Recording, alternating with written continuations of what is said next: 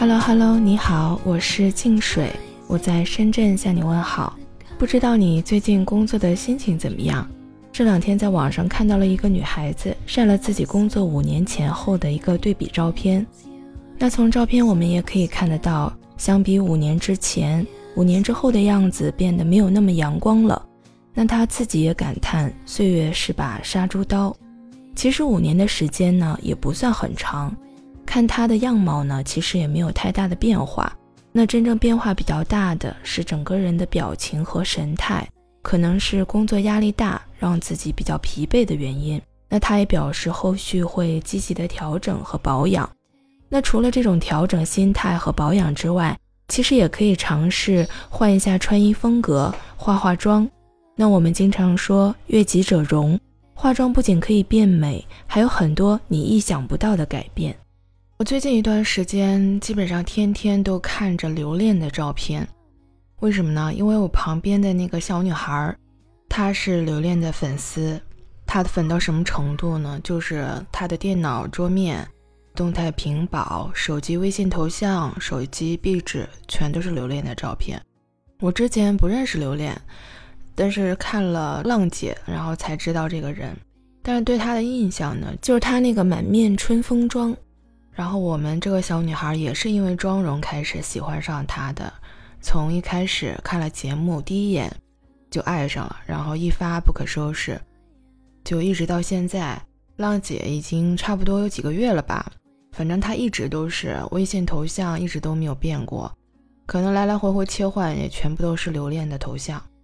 所以呢，我就坐在她旁边，我就天天看着她那电脑桌面。有的时候吧，我也挺好奇的，我看一下那个妆她是怎么画的。其实最新一集的浪姐吧，我并没有追着看，所以呢就上网搜了一下。呃，节目当中就有一个镜头，很多姐姐围着那个留恋去问她这个妆容是怎么画的，脸上那个痣是怎么点上去的。然后每一个人都想让留恋帮自己也画一个同样的妆。之前看浪姐嘛，有一些评论或者是娱乐的新闻啊，就说有的人可能他。啊，比较低调，然后呃，交际也比较少，然后比如说小透明啊之类的。但是你看这个刘恋哈，他虽然没有什么作品，既不唱歌也不拍电影，他就是一个广告公司的一个高层。但是打开这个社交圈的方式是通过这个化妆妆容的方式，我觉得还是挺特别的，还是挺有一套的。那提到这个妆容啊，其实很多女孩子都非常喜欢化妆。化妆之后，不仅是自己的样貌和气色会有很大的改变，也会提升你在别人心目当中的印象。我之前看过一个美国的电影叫《特工佳丽》，是应该算是一个搞笑的片儿，就是一个特工的警察，他们要卧底到一个选美比赛当中，没有办法呢，就只能找这个女探员。这个女探员原本就是一个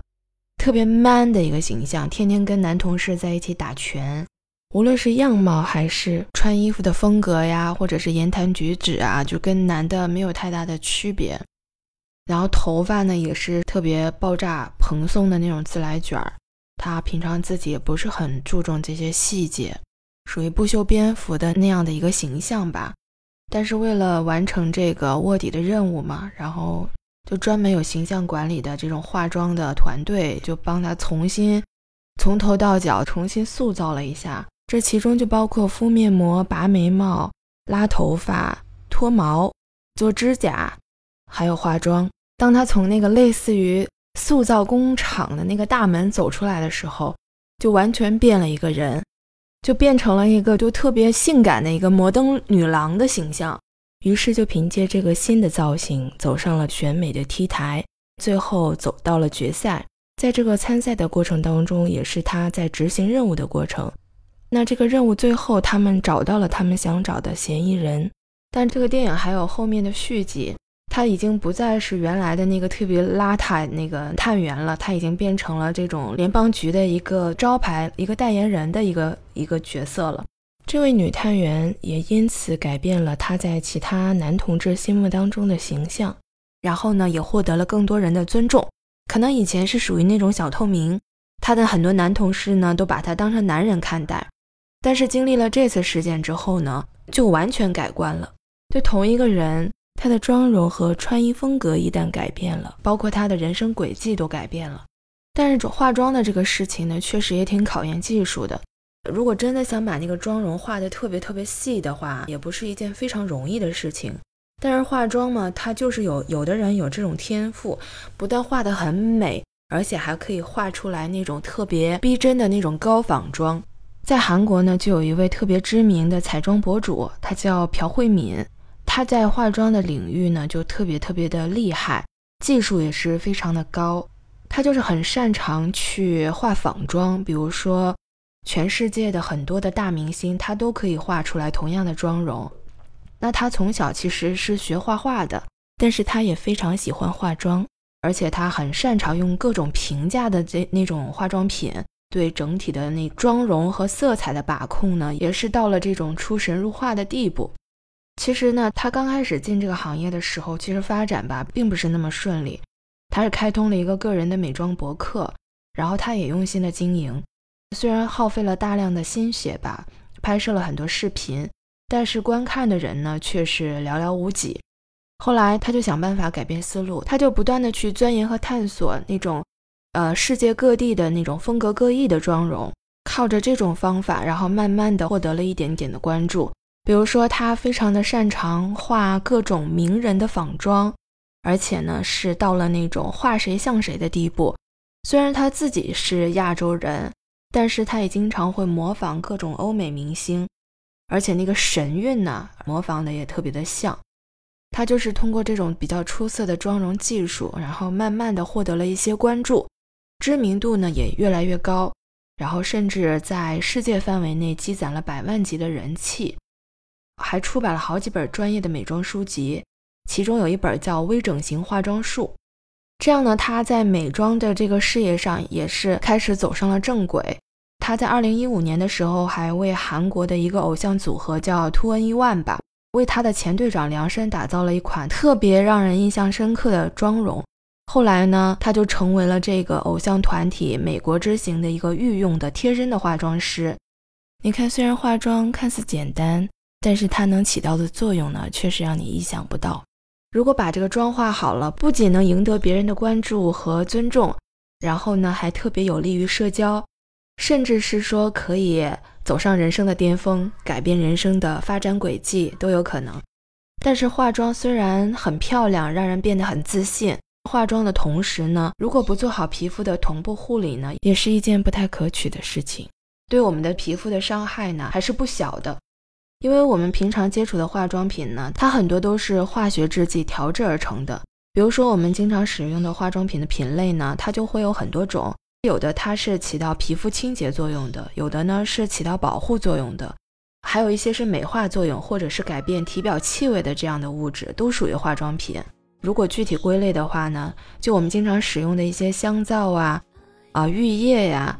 还有洗发水呀，它这些都是属于皮肤清洁类的。然后像防止紫外线的这种防晒霜、防晒乳液，这种是属于保护类的化妆品。那我们经常说的彩妆呢，它就都是美化类的化妆品。除此之外，还包括染发剂，对吧？还有增白剂啊，这些它都是属于美化类的化妆品。另外一些呢，就是香水呀、除臭剂啊，这些呢是属于改变体表气味的化妆品。那之所以叫化妆品嘛，实际上呢，它都是一些化学制剂调制而成的，所以呢。对皮肤肯定会有一些呃不可避免的伤害。那这些伤害呢，可能对于不同的肤质、不同的体质的人来说呢，表现出来的这个情况是不一样的。比如说，有一些化妆品它会产生那种刺激性的接触性皮炎，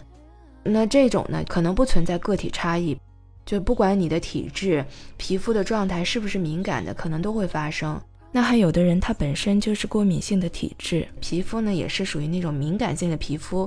他就很容易产生这种化妆品过敏，甚至呢，他对化妆品当中的某一种成分过敏，从而导致的变应性接触性皮炎。除此之外呢，还有色素性的化妆品皮炎、化妆品性色素减退斑、化妆品痤疮等等症状。针对于以上这么多种化妆品导致的这种皮炎皮肤病。所以我们在化妆的同时呢，一定要做好我们皮肤的基础护理，让皮肤保持一个健康的状态。那如果有皮炎的状况发生的话，那我们就要立即停止使用我们当下正在用的这些化妆品，并且听从医生的建议，去明确自己的肤质还有一些过敏源。之后根据自己的皮肤状态和皮肤的特质，比如说你到底是敏感性的还是油性的还是干性的，针对于自己的肤质状态去选择适合的化妆品。这样的话才能长期保持你皮肤的一个健康的状态，才会在化妆的时候不会有太多的顾虑。好了，我们说了这么多哈，那无论工作有多忙，生活有多疲惫，有时间慨叹生活磨平了棱角，不如抽出一点时间。站在镜子面前，勾起嘴角，对着自己笑一笑，改变一下穿衣风格，画一个精致的妆容。